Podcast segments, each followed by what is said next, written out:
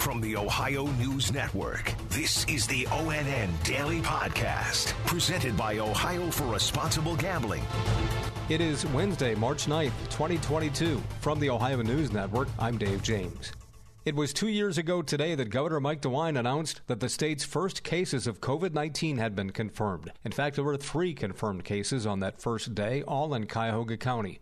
Since then, the state has reported more than 37,000 deaths, and the nation is near 1 million. Ohio now has 729 people hospitalized with COVID. That's down from 6,700 in January. Governor Mike DeWine has begun the preparation for a possible influx of refugees. ONN's Tracy Townsend reports. DeWine announced that he has directed the Ohio Department of Job and Family Services to convene a summit in Northeast Ohio next week to ensure the state's preparedness to welcome Ukrainian refugees if asked. The summit will be next Thursday and will include resettlement agencies, faith based organizations, charities, and others interested in supporting Ukrainians. DeWine says since 2018, more than 500 Ukrainians have been resettled in Ohio, mostly in Cleveland. I'm Tracy Townsend. Investigators say a new space heater and electrical wiring sparked a house fire in Cleveland yesterday that killed a one month old girl and 18 month old boy. Lieutenant Mike Norman said the home had smoke detectors, but firefighters did not hear the alarms going off when they arrived. The fire was on the southeast side of Cleveland near Garfield Heights. Ohio lawmakers are rushing to extend the deadline for the return of overseas absentee ballots as debate over new state legislative maps continues. The move comes after Ohio election officials raised serious concerns about their ability to carry out a successful primary election on May 3rd. Aaron Sellers, Public Information Officer for the Franklin County Board of Elections in Columbus, says the possibility of the state holding two primaries because district maps won't be ready for some races is a big concern. If there were to be a second primary, um, you know, the cost um, could be rather significant, not only for us here in Franklin County, but uh, across the state. Um, I've heard the number of 20 to 25 million dollars uh, that would it would cost for uh, for another election statewide. Ohio Secretary of State Frank LaRose says holding two primary elections would be up to the state legislature. AAA says gas now averages a record high 425 per gallon nationally and 407 in Ohio.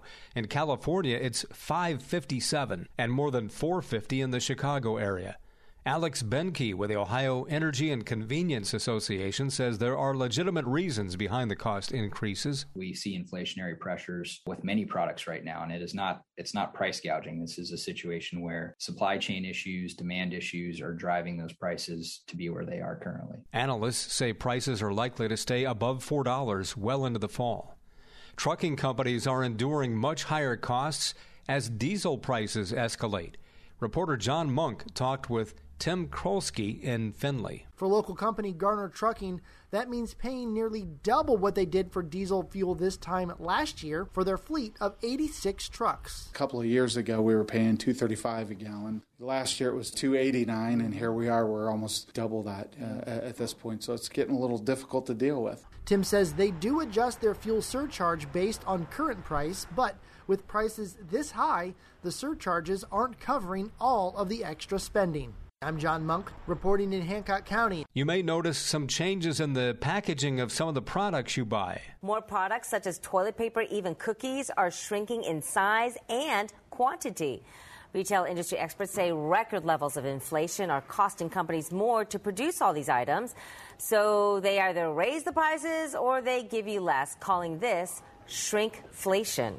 I'm Angela An. In Chillicothe, in south central Ohio, a grand jury has indicted a mother for the death of her one year old.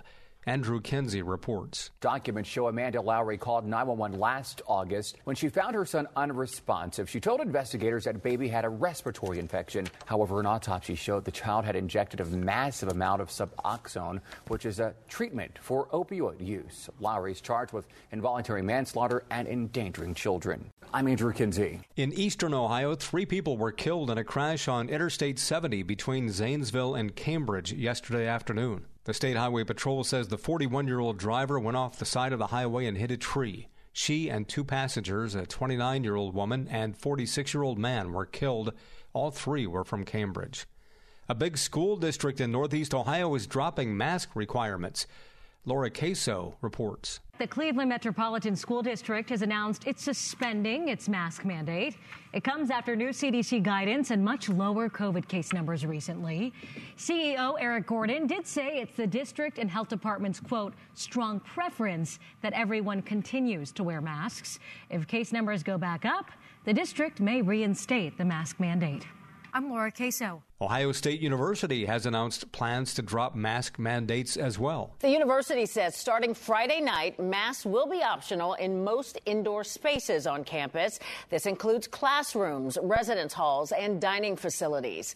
Masks will still be required in clinical healthcare settings, COVID testing sites, child care centers, and on public transportation. I'm Yolanda Harris. Mask mandates are being removed in many places, but for some people, the protection may still be important as as ONN's Clay Gordon reports. Columbus Public Health Commissioner Dr. Mysheika Roberts says there are still three scenarios where someone might want to wear a mask. In fact, face coverings are still recommended. Those would be individuals who are not vaccinated, whether they have chosen not to get vaccinated or they're too young to get vaccinated. If you live with someone or if you're around someone who's immunocompromised, um, or if you yourself are immunocompromised. I'm Clay Gordon. Mask mandates are still in place in healthcare settings like hospitals and on public transportation like planes, trains, and buses.